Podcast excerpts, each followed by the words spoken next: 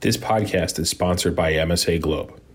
At MSA, your health and safety drive us to develop advanced safety equipment with performance and protection in perfect balance.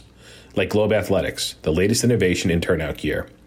Developed as athletic gear for firefighters, Athletix uses unique stretch fabrics that provide body contoured fit for unprecedented range of motion and flexibility. It's lighter weight, less bulky, and provides the protection you need from your Globe turnout gear. Get the full story at msa.com slash globe. Hello and welcome to Today on Firehouse. I'm Peter Matthews, editor of Firehouse Magazine. And uh, today we're excited to have uh, Jonathan Baxter, a lieutenant from the San Francisco Fire Department. Uh, Jonathan uh, is the uh, recipient of the 2019 uh, Thomas Carr Community Service Award, which is a part of the Firehouse Valor and Community Service Award program. Um, Jonathan is a um, a longtime member of the San Francisco Fire Department. We work with him extensively on, on, on various pieces of content on the site, whether it's the run surveys or stories about San Francisco Fire. Um, and also, uh, uh, he's been a great help to, to get us some information uh, about some of the programs going on uh, that we've been able to, to cover over the years. So, so Jonathan, uh, you know, welcome to the podcast today, and, and thank you for joining us. I know uh, your your time, um, based on this submission uh, for you, your time is really limited. It seems like you're running 24 7. So I appreciate you joining us today. Thank you. Thank you for having me. Excited to be here. So I, I just want to kind of set the tone for the podcast today. Um, and, and, throughout the podcast, I'll kind of read parts of the submission that, w- that were made uh, for Jonathan. And then we'll just let Jonathan talk to some of the points um, uh, about the nomination and, and why uh, he was the recipient for this year's award. So during the, during the submission, it says uh, Lieutenant Baxter has transformed the reactive posture of the San Francisco Fire Department into one of preemptive and preventive community engagement. If you were to view all the activities Lieutenant Baxter is responsible for, you would think he has a, a battalion at his disposal to carry out his mission. And that's not a battalion, Chief, that's a battalion. Um, it finishes with he does not, in fact. He is truly an army of one. So, Jonathan, tell us um, about how you got involved with the fire service, and then let's let's transition from there into uh, you know your your career in the fire service. Let, let's let's go from when you first started until uh, today. Well, yeah. So I actually started off in um, law enforcement as a police explorer in the city of Paso Robles, and uh, that was my career route. Uh, and when I turned uh, eight to well, at 17, I graduated high school and was able to get my EMT class and certificate uh, just shortly after uh, I turned 18 and realized that I can't go into the police academy or put an application for a police department. And back then they didn't have cadets or community service officers until you were 20 and a half. Um, so uh, growing up in, in a rural area of Paso Robles where we had um, paid call firefighters uh, and uh, San Luis Ambulance Company, they started to allow me to do ride-alongs with them, and I was extremely interested in there, and, and uh, collaterally got picked up as a paid call firefighter uh, early into my 18th birthday, actually a, a day after my 18th birthday, and uh, awesome. the ball was rolling from from that point on, and uh, I was uh, almost a fast track as um, I I got asked to join a, a, paramedic program in Monterey. They needed 10 members. It was a trial um, uh, paramedic program with Community Hospital of Monterey Peninsula, where they had uh, some doctors and uh, some seasoned instructors coming in to uh, teach the program. And I needed $10,000. So I actually had a neighbor who uh, paid for my paramedic school, which I eventually paid back. Oh when I was 18 years old and uh, was actually one of the youngest paramedics for a few months in the state of California. Um, I went on to work for uh, Golden Empire Ambulance in Bakersfield that hired me uh, full time. And uh, while I was there, I saw a flyer at the EMSA agency, and I can't remember what I was doing at the EMSA agency and it was for Sonoma City Fire Department. Um, and I was like, well, I'll put an application in for for that. It was fire department and paramedic, and put my application in with them when I was uh, 19 and a half years old, and um, got hired to to my uh, amazement at that young age, and uh, my career basically rolled uh, as a firefighter paramedic with that um, that agency, and you know that was a progressive uh, new fire-based EMS system. It was extremely busy with with uh, trauma uh, with uh, Highway 37, Sears Point Raceway, Highway 121, head-on collisions. We were flying patients out with mass trauma left and right, but on top of that, we had the tourism, uh, huge uh, geriatric population. So your strokes and your heart attacks and your um, your basic medical emergencies were uh, prevalent. So a lot of experience gained there on uh, firefighting and EMS care. Uh, and you know, firefighting on the one hand is you arrive on scene with with an ambulance with two people on an engine with two people, and your next gen engine company is maybe five to up to ten minutes away. So lots of first in, initial size up, scene safety, situational awareness uh, experience that that I was able to gain there.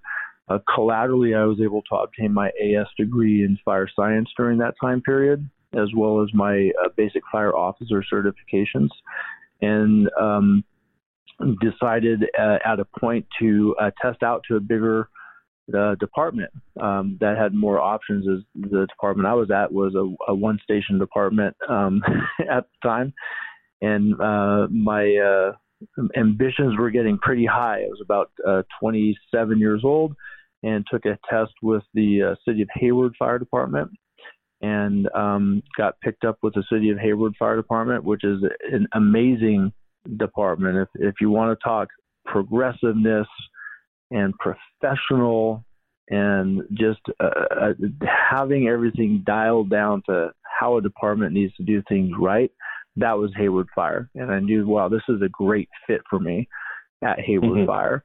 Now, at my own nemesis because I off probation. I'm at Hayward Fire for a few years, and my buddies are in San Francisco, and they were like, "Hey, they need paramedics, so they're going to allow for the first time ever laterals into San Francisco." So I, I've always I've always heard, and I still continue to hear to this day, people who are in smaller departments um, basically saying, you know what, there's three departments I want to work for San Francisco, LA, or New York. Not necessarily in that order. I'm going to be biased and say San Francisco first. Um, so the light bulbs went off and the eyes got wide open, and I put my application in and uh, literally got a phone call said, okay, you're hired. We need you here on Monday. And I was like, um, I need more time to think about it. And they're like, okay, well, we're going to pass you up. We'll call you on the next class. And I was like, okay. So the really? second time, oh yeah, second time comes around, which is very unusual. They needed paramedics very bad. This is, does not happen today. Does not. mm. So they called me a second time and I was comfortable and enjoyed Hayward Fire it, again, lots of fire, lots of medical, and really great people to work with in the department, and a really great community to work for. So I was a little torn. So I was like, ah, you know what? I, I I'm still not. I, I'm still not sure if I want to come to San Francisco. I mean, this was really fast track. We're talking within two weeks of hearing about this, putting an application in, and go, okay, you're you're ready. We're going to put you in this class. So then they called me again, and I remember it vividly because I just got off like four days in a row at, at Hayward. I was completely tired. We were running like 21 calls a day at, at Station One in Hayward, so you do the math on that. And um, the phone rings, and I'm, I'm groggy. I look at it. I see it's San Francisco. I answer it, and they offer it again. And I go, well, you know, can I call you back and think about it? And the person says, well, this is our third time asking you. That's all you get. So after this, we're not going to be calling anymore. And I was like, um, okay, I guess it's a yes, I'm in. And uh, that that was the uh, the fast track. So we started off in uh, San Francisco solely on the medic unit, and um, we all knew, and I say we because there's a collective group of um, lateral uh, firefighter paramedics from uh, agencies all over the United States that that took this opportunity um, to work there, and it was a new system. It was new to San Francisco. There was tensions and there was there was issues, you know, the the, the unions, uh, the DPH medics transferring over, the the lateral firefighter paramedics coming over, um, people that are from departments that are structured with with dedicated ICS going to a department that has a playbook and every engine coming into an incident has a role and responsibility. So lots of little nuances and changes that, that you had to adapt to. But the most important thing is the call volume was just absolutely insane. So on a medic unit in in 2000 to about 2004, uh, we were running, and I was working. I was uh, all, the downtown ambulances on um, Medic One, Medic Three, Medic 41 we were running 30 to 40 medical calls in a 24 hour period. Um, and it got to a point where where there was a mandatory two hour break if you hit uh, I think it was 20, I think it was 16 or 26 calls. So, yeah, 16. So every 16 calls you ran, you would have to take a two hour break. Well, that didn't work out well if your engine's going to a medical aid in your district and you're sitting there taking a nap on a chair or, or whatnot. It, there were some there were some people that would do it, but myself and the people that I was working with, my partners, we were like, no, we're just we're going to ride through it. Um, so that eventually evolved into a fire-based or an engine-based paramedic program as well around 2004, where we were splitting our shifts. You do two two watches on ambulance, you do another watch on an engine um, you get you some really good experience on on both ends. And then we did our truck time, so we were able to get a six month break. I was very fortunate. Uh, based off again politics and, and uh, our, our amazing uh, union that we have in San Francisco, as I did my first truck time, but when I did my truck time, they had to pull me off to go on the medic unit so many times during that six month period, and not just me, a number of people the union fought and says, nope, if we're, we have a standard and the standard is that they do a full truck time so that they can be truck operators if needed.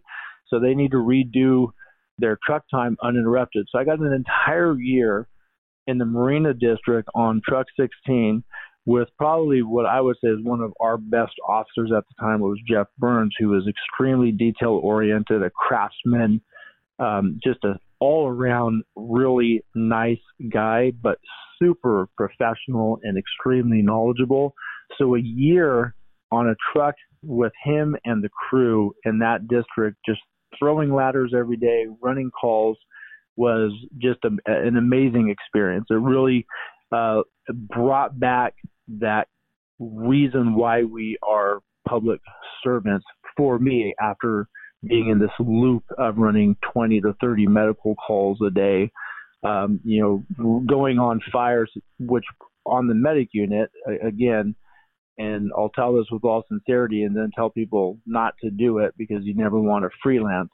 But on the medic unit in the early 2000s, when you arrived on scene of a fire first, because you were basically roving or on patrol, going back and forth from the hospitals to the calls, trying to get back to the stations.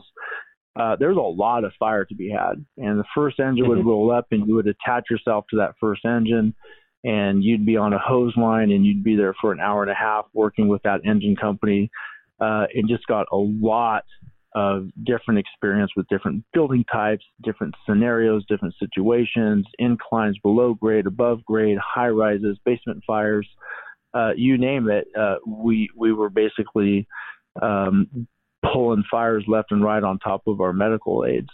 Um, so that leads into roughly around 2006 or so, where we started to evolve into a second tier EMS system. So all the original firefighter paramedics were going to be transferred and only working on the engines.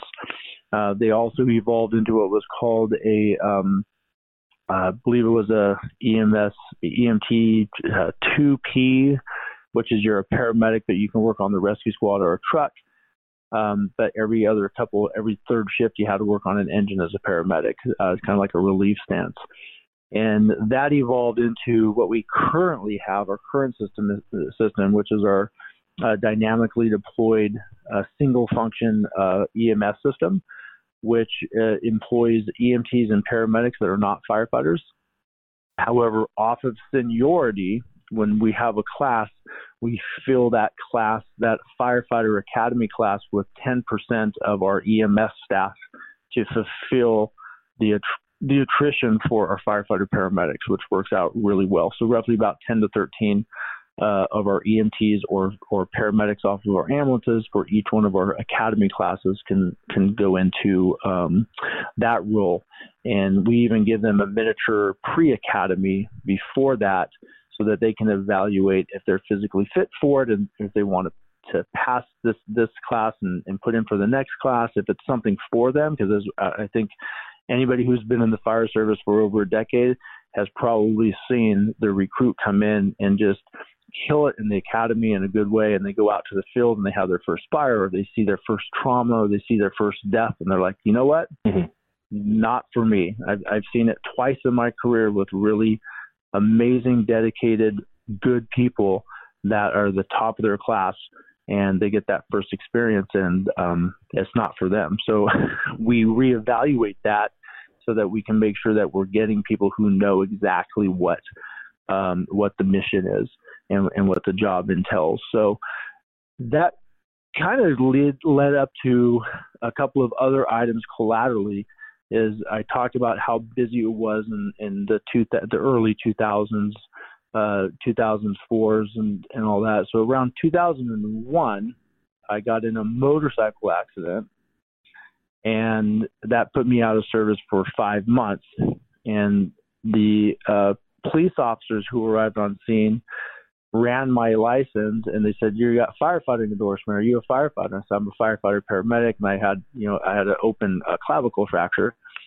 And the the guy starts making fun of me, you know, in, in a in a completely professional way, right? And so we're bantering back and forth. It's obviously he's distracting me from my obvious injury and, and uh, taking my mind off of the, the thing. And at the hospital, he's doing his report, and he goes, "You know what? You'd make a great police officer. How, you're probably going to be off for six months. We have a reserve program. Uh, we're, I'm going to enroll you in it. I'm going to leave the paperwork here. But you have to remember, at the point at the hospital, I got like five milligrams of morphine in me. I'm sitting on a bed, and all I'm saying is, "Oh, great! That sounds like a great job. Let's do it." So, uh, and they were recruitment retention was, at its finest, huh? Oh yeah. So so as you recall, I started my my career at 14 as a law enforcement uh, explorer uh, cadet with Paso Robles Police Department, and I was still passionate about that. And I was actually thinking about, you know, all these medical emergencies we go to, all these traumas, all these car accidents. Wouldn't it be great to do preventative stuff like law enforcement, be able to stop it before it happens? So that light bulb came on, and I said, "Yeah, let me see how I like it," and uh, I loved it. Um, you know, I'm working nine days a month at the fire department. I took my classes uh, for law enforcement in in um, uh, sections. They call them uh, LD sections. Uh, you know, level mm-hmm. one, level two, level three, and uh, killed it. Uh, and you know, top of the class in those, and and just really enjoying it. Uh then then the ego hit, and and the what would you call the peer pressure and the police officers were like well you know if, if you ever want to be taken seriously you got to go to a full academy. And that it's that's nonsense. So anybody listening to this it's complete nonsense. But i hook hook line and sinker. Hook line and sinker. So i enrolled in a one year weekend based police academy that gives you your full police academy certification and uh, that was in Monterey, and went with a group of amazing people that are working throughout the Bay Area to, to date, and uh, graduated number two in the class. And in law enforcement, when you graduate high up, everybody comes after you. We want you, mm-hmm. we want you, we want you. And um, although I was working, you know, for a, a couple of years uh, as a reserve with Pleasanton Police, uh, Menlo Park Police came up and they said, you know, we, we have permanent part time. You'll be a regular police officer. You just have to do a full time academy. Um, line it up, make it happen, and we'll hire you and we pay. And I was like, wait, wait, wait, what? You pay? so there was there was the other hook. So uh, that was in 2006, and I've been uh, working uh, part time at that agency um, ever since as well. Uh, in m- moving that forward now with with that that knowledge base and my fire knowledge base within that time span, and yes, believe it or not, there was a couple hours a day that were free. I was able to obtain my um, associate's degree in criminal justice, and then move on to get my wow um, get my Bachelor of Science in, in uh, criminal justice as well. Um, and within those classes, uh, you know, FEMA classes pop up and, and they're free and it's in San Diego or in Las Vegas or somewhere that's like, wow, that's a great place. Let's go take a class there. Well, one of those was PIO. And we then fast tracked to 2015, where we had the 50th anniversary of the Super Bowl in San Francisco, and we didn't mm-hmm. have a dedicated full-time PIO. So uh, our chief's office did a query: who can we get? Who would be a good fit? Who's got the certificates? Um, and I had, uh, you know, my level one and level two PIO certificate. So they called me in, and I remember I'm working at downtown. The busiest engine in America at the time, Engine One. I've been there for nine years, and anytime anybody from Engine One gets called to, well, I'd say 99% of the time, you get called to the headquarters just out of the wind. You did something. So they called up, yeah, we want to come to headquarters at, at one o'clock, talk to the chief, and I'm sitting there with all my crew members going, what did we do? and we are actually going through the logbooks trying to figure out what we did and so we can prepare for it. You know, walk in there and the chief's sitting in there and, and our finance person sitting in there and, and uh, our administrative uh, assistant, uh, Minnie Talmadge, who God bless her, was up until my position, she was the recruitment officer, she was the administrative aide to the chief, she was the public information officer, um, she was the community outreach officer, uh, prevention. I mean, she had all these hats and titles just due to years of budget cuts and and the uh, uh, the downfall of the economy from 2008. And her eyes were just super big, you know. And you could basically sit her, and she's like, "You would love this position, John. You can work days. You get a car." you can make your own program. So I'm sitting there and I'm selling it. So I think you're seeing a trend here, right? The hook, line, and sinker. Yeah. So I took I took the hook, I bit, and and I got pulled in, and um, basically said at that meeting, I said, "Can I can I go home tonight? Um, you know, uh, speak to my partner, talk about." you know the position the impact it's going to have you know going from nine days a month which is what i've done my entire life since 18 years old to working five days a week so i called up uh, PIOs. Uh, called up LA, didn't know them. Called them up. God bless them. They answered the phone. They gave me good information. Called New York. Uh, talked to uh, an individual there. They gave me great information. Um, and was able to get uh, an individual from Sacramento, uh, PIO, and, and the three of them all have the exact same information. Here's what you need for a great PIO program. And the PIO from Sacramento said it best. He goes, How many items do you have listed so far? And I go, I got 52 items. He goes, If your chief gives you half of those items, you can do your job. If she says no to less than half of those, you can't do your job. Don't take don't take the position because you're not going to have the support. And I went in and I get I had the list to to my chief. Say here here's what I need to do the job effectively. I got 90% of the list, if not, if not more. Right, right. No questions asked. Yep, sounds great. Uh, go for it. So that leads into um, the, the, phone beep. Are you still there? Yes. Good.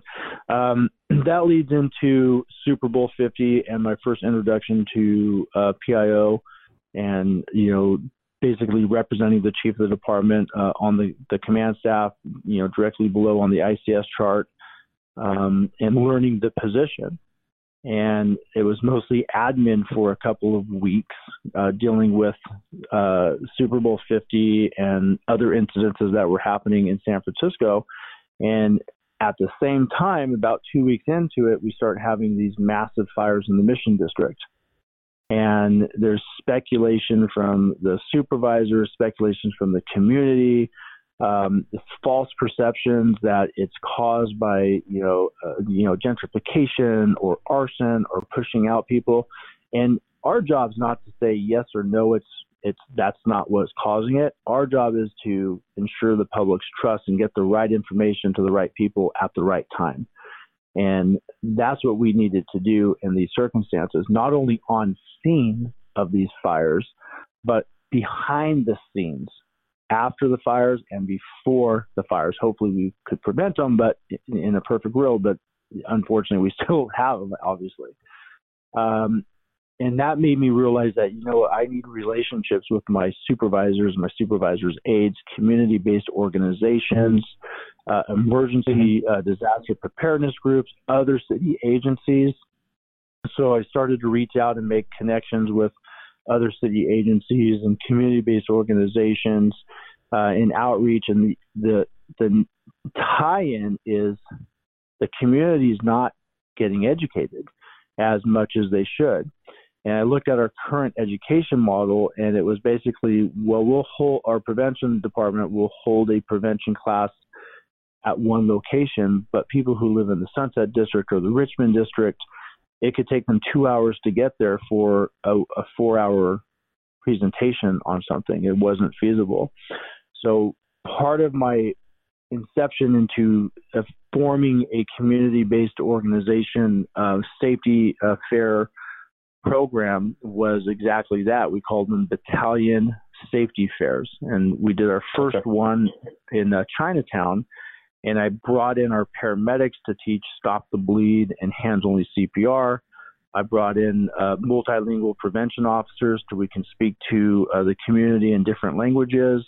We had smoke alarms, carbon monoxide alarms. We had printed material that I had to find, develop. Uh, thank you, NFPA, if you're listening, because we took a lot of your content um, with with assistance from uh, individuals, the subject matter experts that we were able to speak with, um, and we put put this all together. And we we had our first safety fair, and we had over 500 people in a one hour period.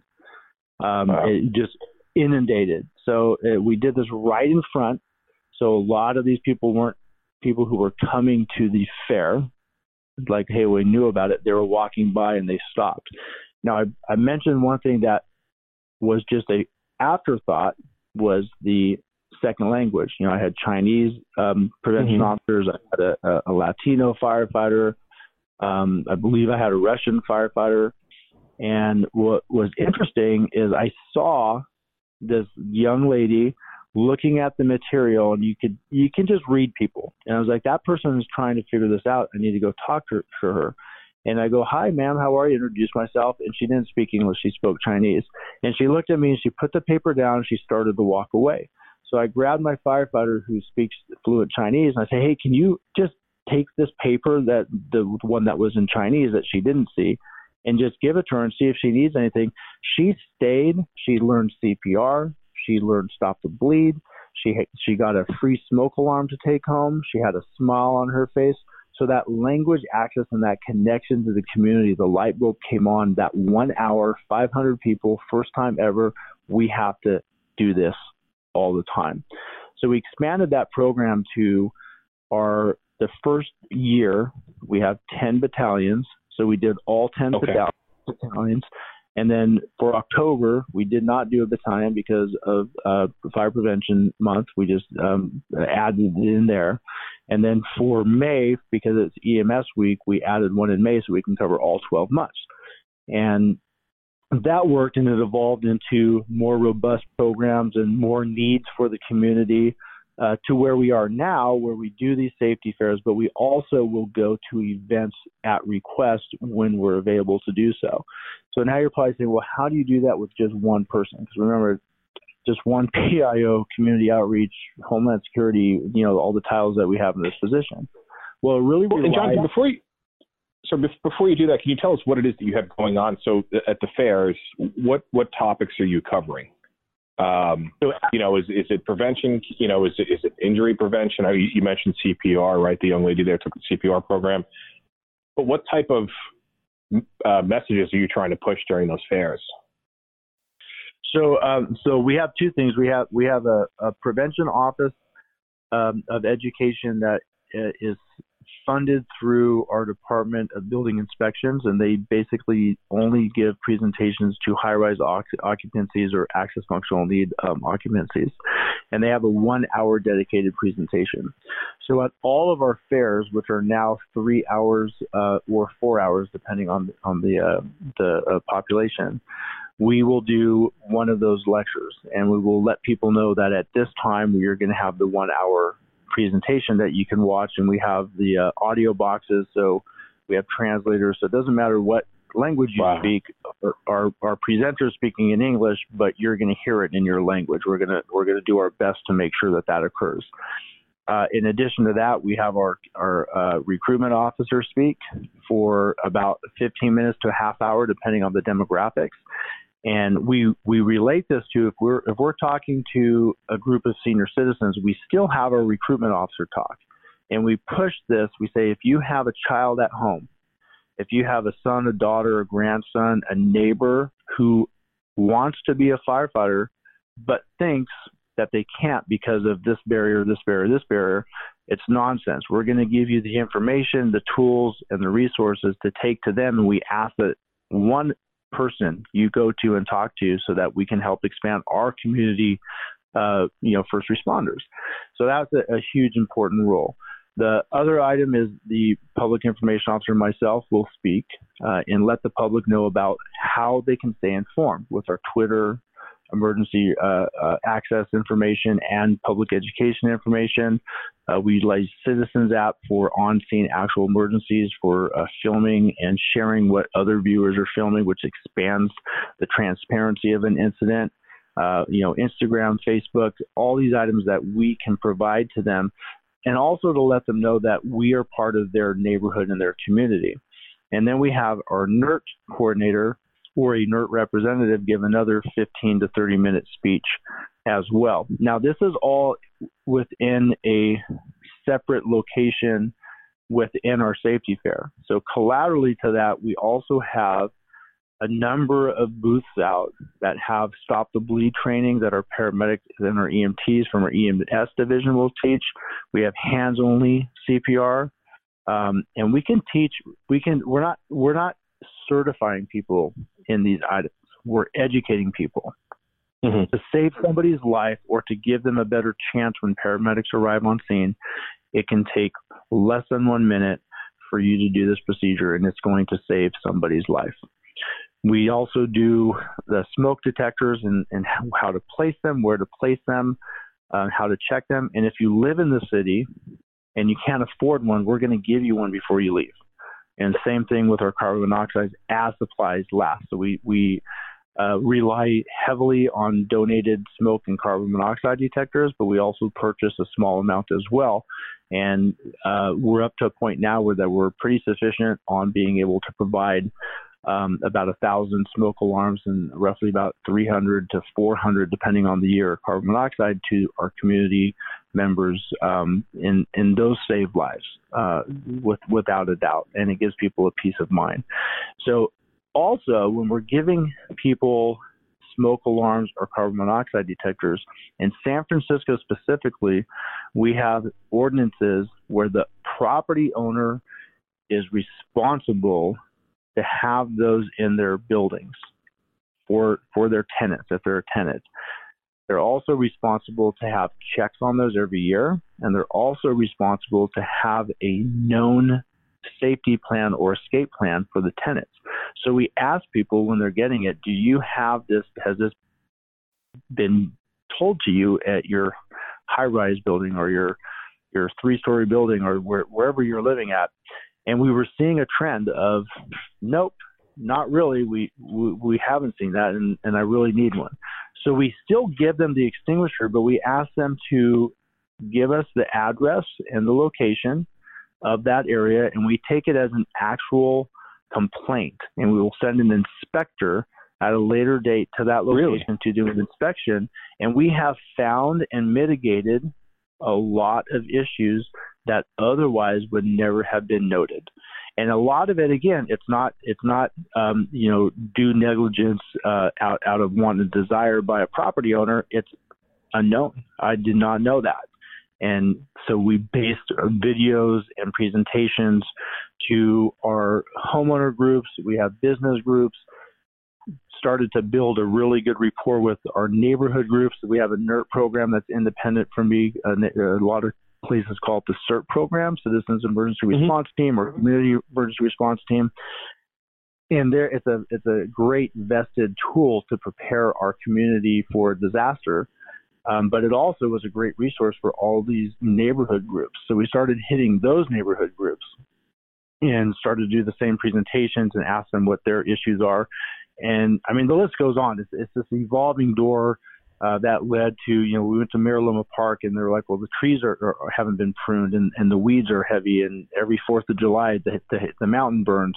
So we're like, wow, you're right. So then we started to address that and came with a, came up with a wildland mitigation program where Parks and Recs and our housing department that has the majority of the open space uh, land worked with us to come up with plans to mitigate that, but also a system for the community to report that any time of the year and a better system to make sure that property owners with open lots or uh, city agencies with open lots would be held accountable if they didn't uh, you know rectify or mitigate it within a, a certain time span. So the the ball of progression was really working well and has been really working well. And one of my um, ways that I can gauge this is when I first started in 2015, we we physically touched about we as a department about 2,000 people a year with with factual community education and prevention material. Um, for for a city that has a resting nighttime population of 850,000 and up to 3 million during the day. so we were like, we can do better. So now we have a system where we can track it uh, in our we call it, uh, HRMS systems. It's a computerized tracking system for basically everything okay. in our department, and we are averaging anywhere between ten to twenty five thousand physical contacts a month um, with it. Now, Incredible. obviously with with COVID right now, my numbers went down, but but we're seeing that. Another factor that we saw is when, when I started in 2015, we had a lot of coastal rescues along our coastline. So I started to do some investigation into that and learned what, what, I had what those? Heard. What's that? Oh, oh, sorry. So, so those types of you know ocean rescues, eh, you know that that seems very specific to like New England, right? And then when you go to California, you, you hear about those in San Diego and up in San Francisco, your area. So what what is a coastal rescue, and um, does that only impact local folks, or is that uh, tourists who are coming in as well? Just just curious. So great questions, and, i and I'm glad you asked because I will hit on that. So uh, we we do not have lifeguards in San Francisco. We have rescue swimmers. Our um, the majority, if not all, of our coastline is National Park Service land, and our um, ocean rescue is our lifeguards. They're they're National Park Service lifeguards, but we do not have towers, and we actually ask people not to swim in our beaches, specifically Ocean Beach, because it is so dangerous. And the locals have expressed that if we say we have lifeguards at the beaches, it would might it might bring more people to the beaches, thinking it's a safe beach. Mm-hmm. So we call we call our equivalent of a lifeguard, which is the same certification, same training. It's it's the same thing with a different name: rescue swimmer and ocean patrol for our National Park Service members. Um, so our Ocean Beach in San Francisco, and we have a couple of beaches. We have Ocean Beach, we have Baker Beach, China Beach, um, Crissy Field um, Coastline and Beach, and then we have our, our bay our bay within um, the mouth of the Golden Gate Bridge, going all the way to the Oakland borders and all the way to the San Mateo County line borders. So we were seeing that we're having a lot of rescues, but even more shockingly, a lot of fatalities for it.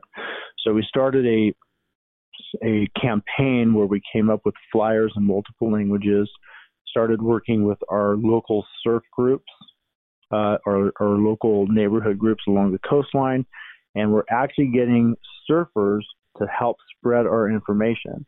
Now, our social media, which we started at, in, in November of 2015, uh, we started to start pushing all these incidents, including surf rescues.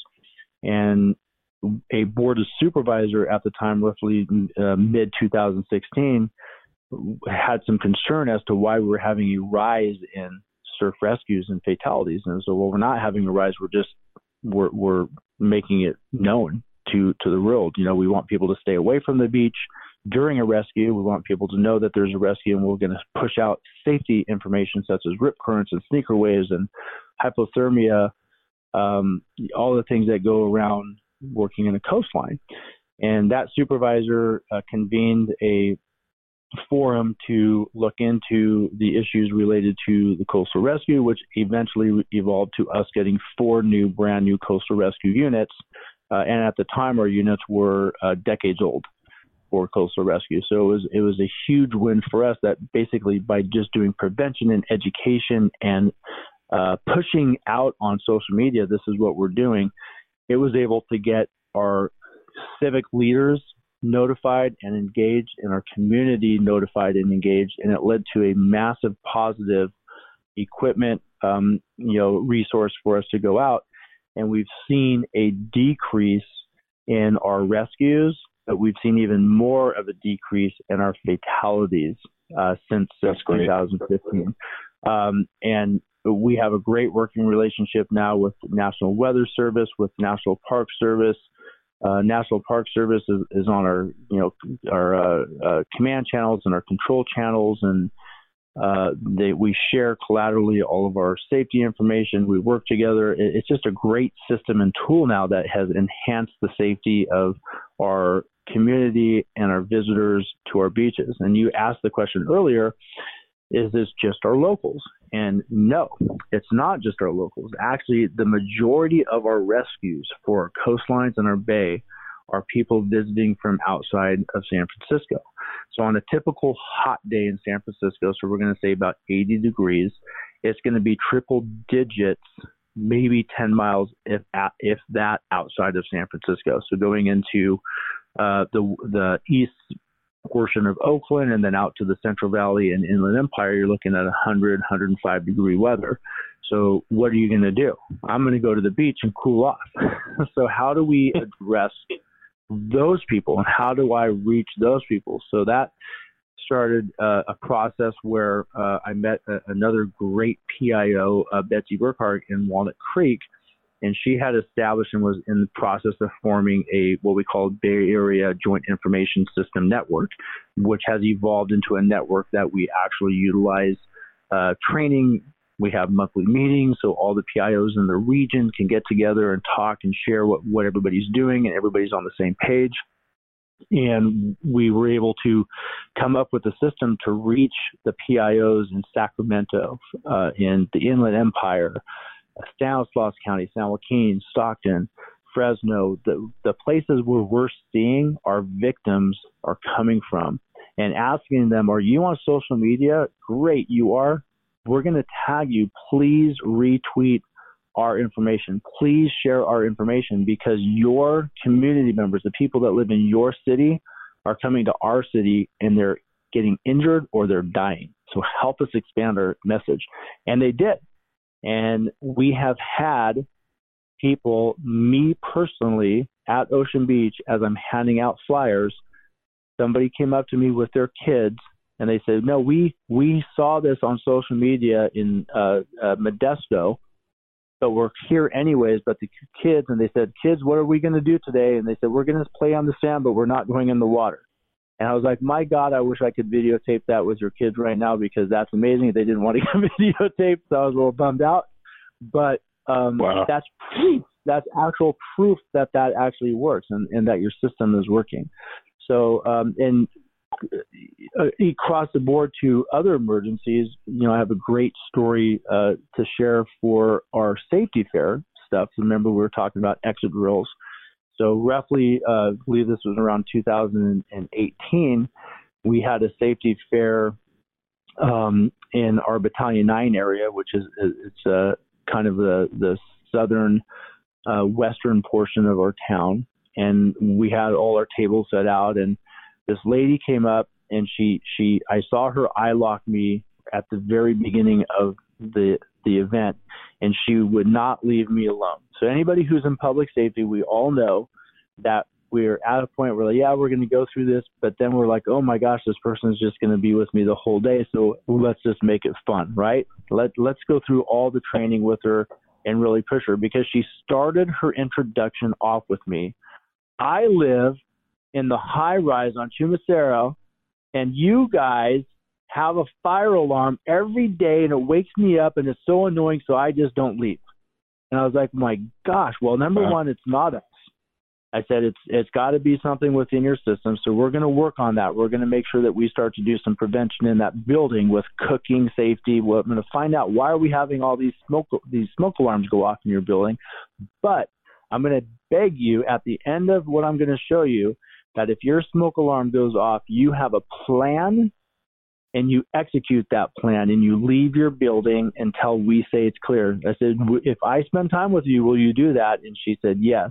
And we went through smoke alarms, we went through carbon monoxide, escape planning, how to do an escape plan, a go bag, an emergency kit, everything. You can't make this up. Okay. At five o'clock in the morning, the next morning, I get woken up from my pager, second alarm fire at that building. So I go there. Wow. And that luckily, you know, it was a good fire. I believe it was on the, the fourth the fourth floor. Uh, you know, one one one unit it uh, auto exposed lapped up to, to the unit above with minor damage.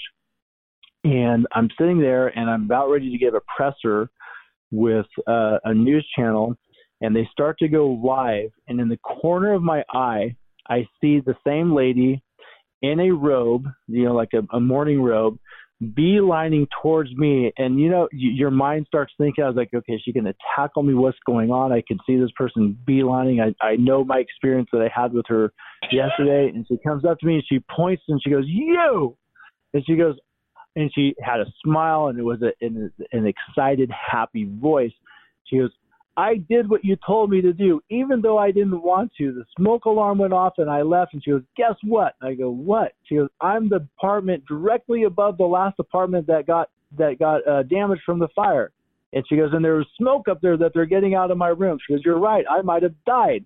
Now, in this circumstance, I don't think she would have died, but I'm glad she had that mindset because that's what we need people to do is to mm-hmm. evacuate when the alarms go off and that right there, again, was proof that that one person that I touched, that we touched as a department, got the message. And now that message has expanded hopefully hundreds, if not thousands of times to people. And we still have to continue to push that same message because it saves lives. The prevention, the education, the pre planning takes you from a reactive response to a proactive response, and the proactive response saves lives.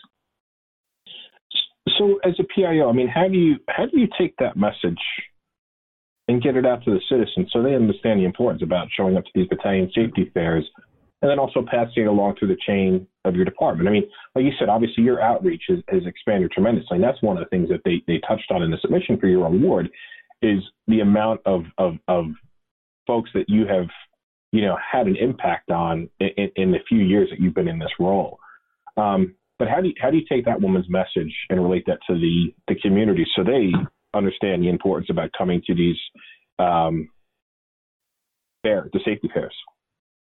So it's really it, it's it's a combination of tenacity and, and professionalism, and um, we we we we put we push the message out on social media. We push the message out on on uh, media press press releases, but we also have expanded to. Remember earlier I said community-based organizations and getting to know them.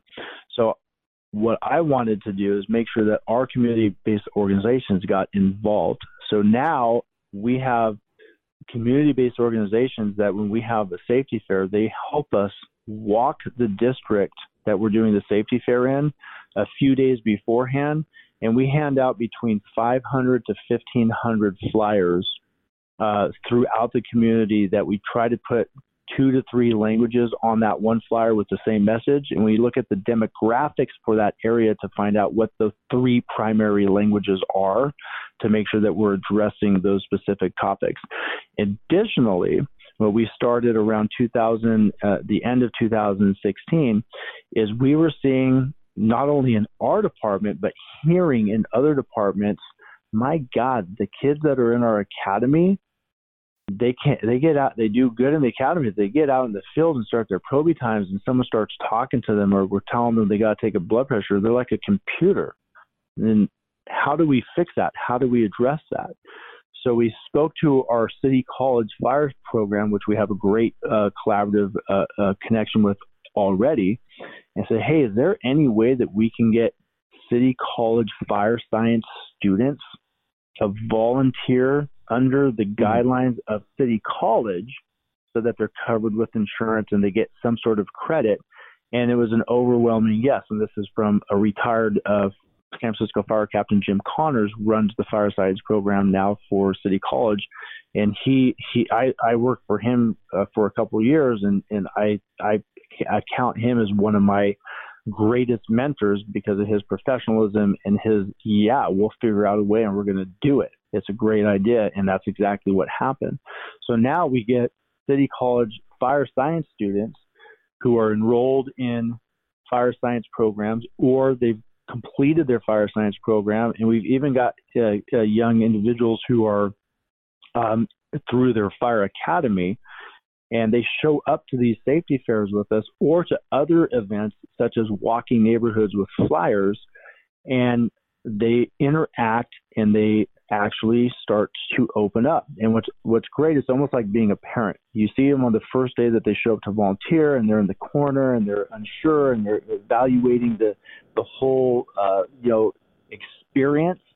And about a month to two months later, you walk in, and here's the same uh, fire science student volunteer having four to five to six people from 80 years old to five years old teaching them stop the bleed, teaching them about a smoke detector, whatever the topic is, they're completely versed, they're confident, and they're comfortable. And we have hired some of those people that have volunteered just just out of you know the they've been on the list not saying that this was an advantage for them but they mm-hmm. went through the process and they got hired and they have come up to me or some of my coworkers and they have stated, "Man, I'll tell you what." I said I saw a huge advantage of knowing how to talk to people when I got into my Proby phase, based off of my my Proby partners that I had at the same station. Thank you very much.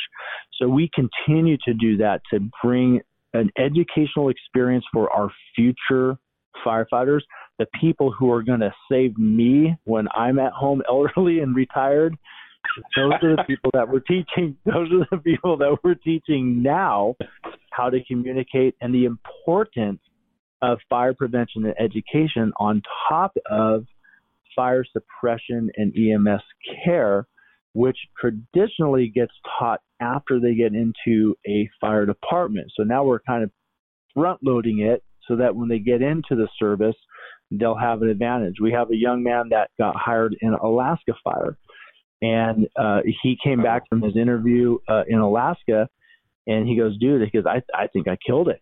And he goes, I started talking about my volunteer time, and their eyes wa- got wide open. And they go, volunteer time? What do you mean? And he started explaining everything. And he goes, they asked me so many questions about what I did and how I did it and how it contributed to the community. He goes, I think I got it.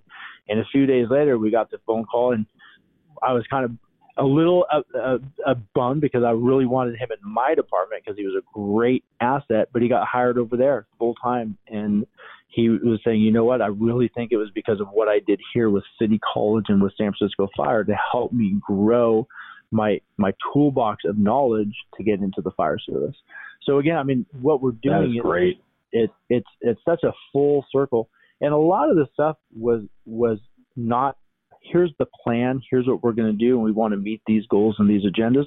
It was simple. We need to get prevention and education material out to our communities and to our visitors, and we need to do it effectively and efficiently with zero budget. so how do we do that? And, and that's and that's exactly how this whole thing evolved. Um, I mean, we we we've gotten to a point where we have a hotel council that involves all, uh, you know, uh, multi 1000 mm-hmm. uh, rooms in, in San Francisco. And I have a, a contact there. If I have a, a hotel safety, if we have a holiday, uh, if we have a high surf advisory day, and we know we have a lot of people in town at our hotels, it's one email, and then our crews will will snap a picture at a hotel lobby. Go, hey, we were on a medical aid, and look what was up on their their electronic billboard. It was your safety message, and I was like, wow, it works. So there's all these little things that really really push out and, and contribute. Um, one important thing that I that I think just to share with with listeners and especially um, uh, you know educators of any level is the importance of community based organizations. So uh, for a fire department, we in San Francisco currently we're not allowed to because of liability go into somebody's house and um, put their smoke alarm up. We can give them one, but we can't install it. Same with a carbon monoxide detector or a fire extinguisher. But we have uh, in my toolbox, I have four organizations now that we can go give somebody this extinguisher and go, "Are you able to put it up?" And if they say no, we give them a card. Here, you have to fill out some information, but this company, these three community-based organizations will come to you and they will help you get this installed into your house. And one of those groups will actually go to your house to do the installation and evaluate your needs. If your access functional needs and you don't have a bar in your bathroom to help you go in and out of your bathtub, they will for mm-hmm. free get somebody to go in there based, based off of the criteria that they have set forth independent from us. So this again, that simple one person touch that you're that you're going to and giving a piece of education and prevention and or the equipment and you find out by talking to them and letting them know that you care and they say well yeah actually i do need some help with this and then you use your community based organizations which are again your neighbors and your friends and your community brings everybody together, which makes everybody more resilient. So when we do have an emergency, I'm going to wrap it into 2020 pandemic, people know people. People can go to those people to get help, and it decreases pain, suffering, or an inability to get resources or services that one needs if they had not made those connections. And a great example is when we first started in the pandemic for COVID 19, we needed masks, we needed thermometers, and it was a hmm. simple phone call to the fire department to get to start the ball rolling for for that that, that uh, those items. We had a question of you know well people need to stay in their house. How do I how do I know that the 80 year old 90 year old neighbor is going to get uh, cared for? And our community based organizations picked it up with with that comment and they started doing campaigns on check on your neighbor but do it safely you know leave a note on the door because of covid-19 and the social distancing this is all the beginning phase when we didn't know a lot about these distancing but we knew that we had to touch those vulnerable populations with the same information we're giving to the non-vulnerable populations, but also get a route to get them services. And I'm I'm completely confident that had we not started our community-based organizations and our, our connections with all of our neighborhood groups and all of our affiliate city agencies uh, aggressively at the end of 2015, we would have been in a far worse position to be able to handle the beginning stages of this pandemic that we saw and the subsequent disasters um, that kind of started to pile up, such as the protests and the riots and the wildland fires and the air mm-hmm. quality issues and the heat wave issues that we're seeing um, with, without those made. So very important to, to do that. So if you haven't done that, I just really ask that one thing out of this podcast you do is you make a connection with a community-based organization. And, and, how do you? I mean, do you just reach out to them and say, "Hey, you know, I'm from Fire, and I think there's an opportunity here for a mutual um, uh, relationship that can benefit, you know, your attendees, members, users, community, uh, people, you know, whatever whatever their their their organization is. Um, is that is that kind of the first step? Is to reach out to them, assuming that not everybody's reaching out to you, and and where do you go in a fire department, right? If you don't know anything about a fire department, but you know you need their help. Yeah, so, you know, just we we we tell people uh, just to call your main line, the main line of your fire department, and, and just ask, say, hey, we we would like information on this. How do I get it? And your department should be able to, to direct you to that point. And if, if they don't have a connection, if they don't have a position or they don't have the resources, then the next step is to get involved in your community, your city community, your town, your county, and go to a commission meeting, go to a supervisor or city council meeting and say, hey, I am a community member and I need to have this information. And it's my understanding that we don't have the position or the funding for it. How can we change that? Because it's something that I need, and if I need it, I know other people in my community need it. So that's the first step. Um, how we do it, or how I did it, was simply going out to these members, finding out what groups we have from other databases, such as from my NERT group and some other organizations within our city, and simply sending an email or a phone call and introducing myself. This is who I am. This is what we can do. This is what I would like to do. And that evolved into the, these groups getting more involved with our uh, safety fairs, our district safety fairs, getting involved with uh, events during uh, parades or during uh, street fairs, and actually having us come to their neighborhood groups uh, and talk to their association or their neighborhood group or block uh, association on specific topics that are inherent to what they want and what they need. One example is our Excelsior um, community group. Um, I reached out to them. They said, you know, we we need, we're working with Red Cross, but we need more volunteers to help us reach uh, getting uh, smoke alarms in people's homes. It's a huge issue here and that led to a one day uh, event where, again, we had our City College volunteers and we had Red Cross volunteers. And in one eight hour day, we were able to install 200 smoke alarms um, through through that district. Um, and oh, let me correct that. We were able to hand out and install with those who needed it to be installed, and that was done by that community relations and that that uh, collaborative effort to take what we can do and can't do and then say what can you guys do? And then red cross what can you do and put that all into one little grouping which then expanded to this whole one day process where people at home who mostly were access functional needs um, you know, they, they couldn't afford uh, a smoke alarm. They couldn't afford having it installed, whatever the measures might be. And we came to them, we put it in, and it made our community, that specific neighborhood, a lot safer that's incredible. I mean, that's that's just great. Um, and, and, you know, so like I mentioned earlier on, you know, one of the things I just want to kind of mention it, it, it talks about it here is that you've really, you know, you've really set the department way beyond the role of PIO, which I want to get to here in a minute. Um, but it says that you've really become uh, an innovator in the fire service, uh, bringing ideas to the industry that suppresses uh, that sometimes suppresses creativity for complacency within the community. Again, that was part of the, the, the wording for your submission, um, or the submission was made on your behalf. I'm sorry. So it sounds like you're real. I mean, you're you're rolling program out after program, and and most of these are programs that you started. Is that correct? I mean, you started from scratch, I should say. Yeah, we we we started these from scratch, but it's all it, it's important uh, to always understand that you know an idea is is um, is harvested with not just one person. It has to be a team.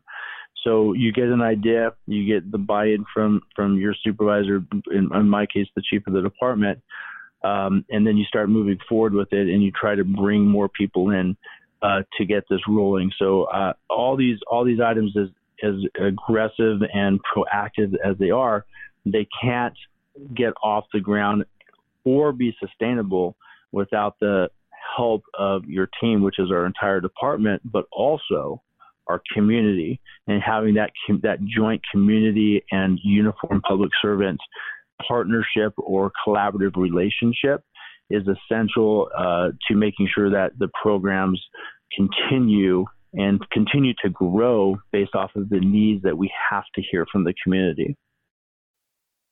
Great.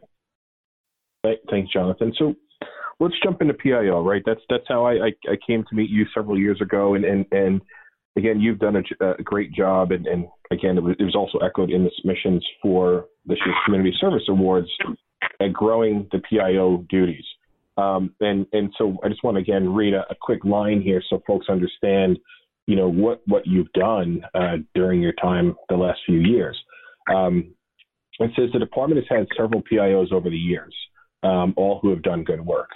Uh, but it is here where Lieutenant Baxter took the basics of informing the media of emergent incidents and grew it into the renowned community engagement and fire prevention success that it is today. So you've talked about some of that you know, throughout this podcast, the, the different programs that you've got. Um, and it's certainly different than the traditional PIO role of just working with the media, you know, and, and, and with social media and everything else. Um, and, you know, I work in media. There's been a decline in the number of folks in media and, and the, and the ability for the media to provide as much content as they used to. So they rely on PIOs and really the PIO was a media relations person before, but now it's truly a PIO. So talk a little bit, if you if you wouldn't mind, about some of the the programs that you've done working with the media, um, but just on the public information side about current incidents. And I know you mentioned, you know, like with Ocean Rescue. Um, I, I, I, I, I love looking at like San Diego. You know, like they put out a, a good morning tweet um, that gives you the the temperature, the waves, the um, you know the wildfire um, conditions for the day. Um, it's it's much different on the West Coast versus a lot of other parts, and of course the ocean plays a big role in that. Your role as PIO in, in working with the media, um, let, us talk about that a little bit, and also. Um, it mentions that you were involved in the department's PI, I'm sorry, sorry, social media policy. Um, can you talk about that a little bit as well?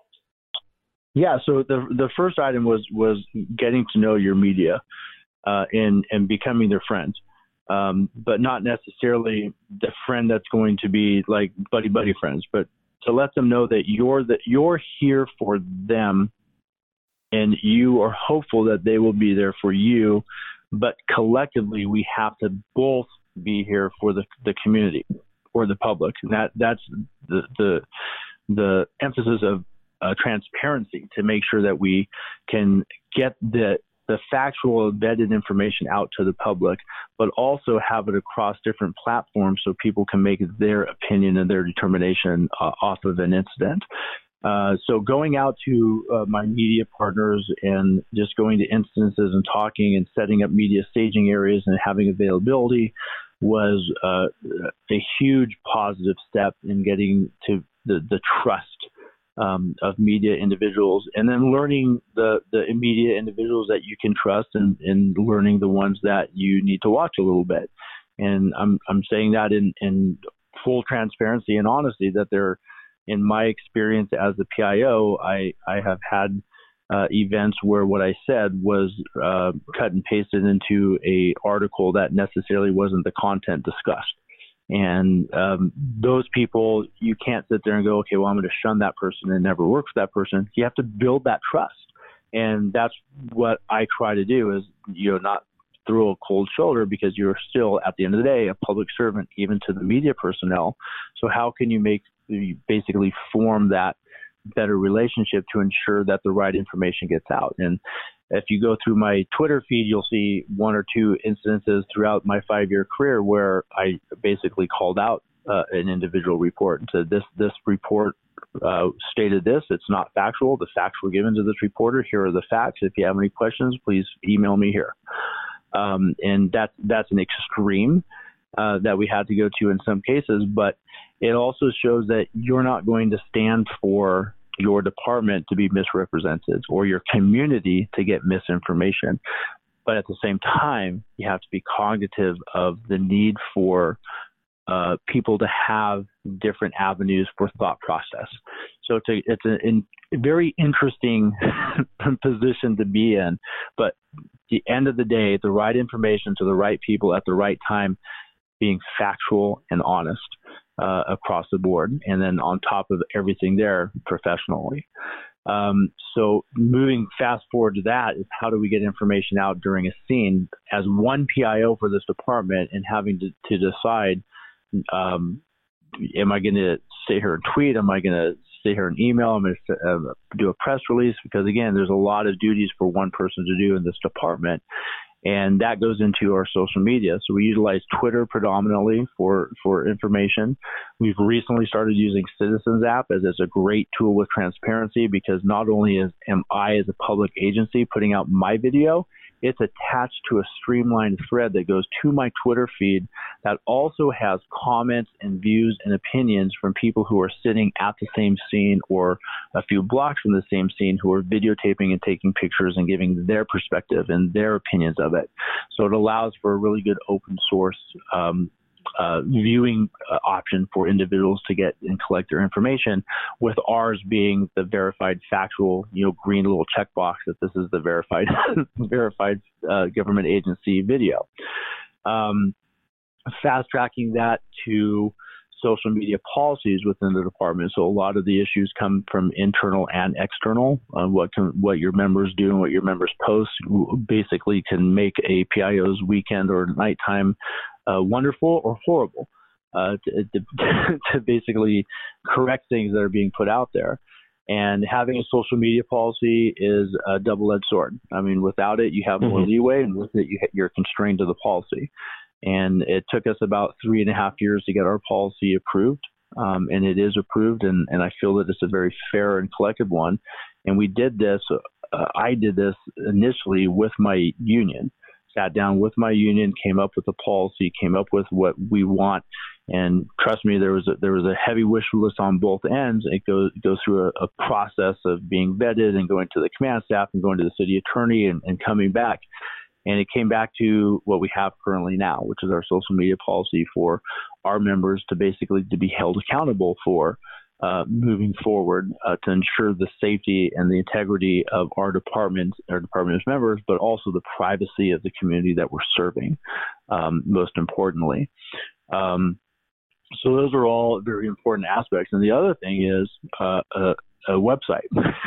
so if you have a department in 2020, you need to have a good, proactive, easy to use website. Now, if anybody goes to our website right now, you're probably going to say this is outdated. Everything there's things that haven't been changed on this in in, in weeks, and that is because I'm excited, extremely excited to say that we are weeks away from launching our brand new website um, which we've been working with an organization called uh, Five Paths with us, who has been absolutely amazing um, to get this up and running. And that's take it took me five years to get the funding and the approval. And, and when I'm saying me, I'm saying the department because it's a collective effort from our finance director Mark Corso and our IT director Jesus Mora uh, and myself. And what was funny is about it, uh, probably about seven months ago um, our IT director, uh, Jesus Mora, was like, Hey, John, what do you think of our website? And I started laughing. I go, What do you think of our website? He goes,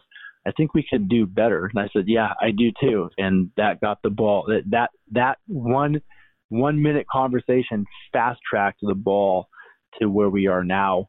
Um, with what we're going to have that's going to be able to be in multiple languages and visual and effective to reach the communities that we serve. So very excited about that as well.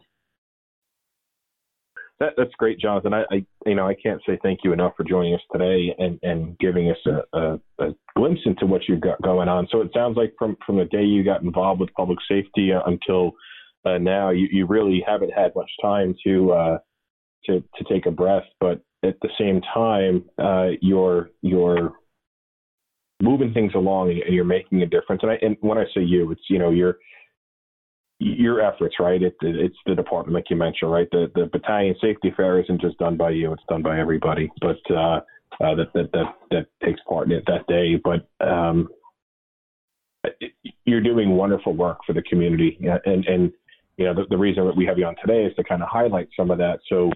Uh, hopefully, some of our listeners uh, give have the opportunity to reach out to you. Right? They want to duplicate the programs that you've got. Why reinvent the wheel um, when they can reach out to you? So, um, can you share your, your email uh, information with them so that they can reach out? Some of our listeners will be able to reach out to you about it. Absolutely, and uh, you know, on the email topic, my my email in our department is our name with the dot in the middle, and that was in the first couple of months. I could see that people didn't know if there was an H or there was an H, and it was confusing. So we made an easy email for our PIO, and for San Francisco, it's fire, P I O at sfgov.org. The media loves it. The public loves it. I get comments weekly. Oh, that's easy. I can remember it. Don't even need to write it down. so come up with something easy for your members to be able to get a hold of you with. Great. But yeah, thank you very much for having me. And um, I am extremely humbled uh, and excited to, to reward. Um, but I also just want to share for my uh, sisters and brothers in the San Francisco Fire Department and, and the community that I enjoy uh, and absolutely love serving in San Francisco, that this award is uh, for all of them as well. Because again, it's a team effort. Um, but I, I, am extremely excited. It was uh, quite a, a, an honor and an exciting phone call to get to to be notified of this. Well, Jonathan, thank you so much, and, and congratulations. And again, Jonathan is the recipient of the uh, Chief Thomas Carr Community Service Award. Uh, Chief Carr started out in Montgomery County, Maryland, um, where uh, his his time there was spent really focused um, on making sure that the members of the department were prepared to work with the community, not just to respond to the emergencies, but to get ahead of, of emergencies, almost you know the beginning of community risk reduction before it was put into place. Um, and, and, that was his whole goal was to protect his residents. And and um, I was very fortunate enough to meet Chief Carr when I lived in Maryland. Um, and at, at, some point, he moved down to Columbus. Um, uh, I'm sorry, not Columbus, uh, Charleston, South Carolina, and took over after the Sofa Superstore fire.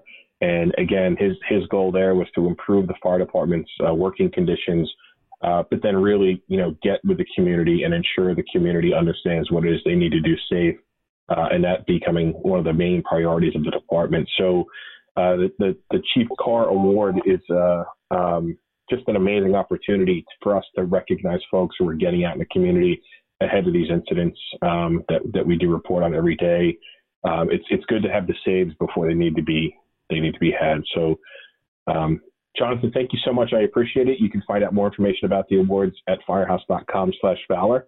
Um, you can also submit. Uh, the submission forms are already up for this year's uh, um, Valor and Community Service Awards, and you can find the submission nomination. Sorry, the submission nomination form there.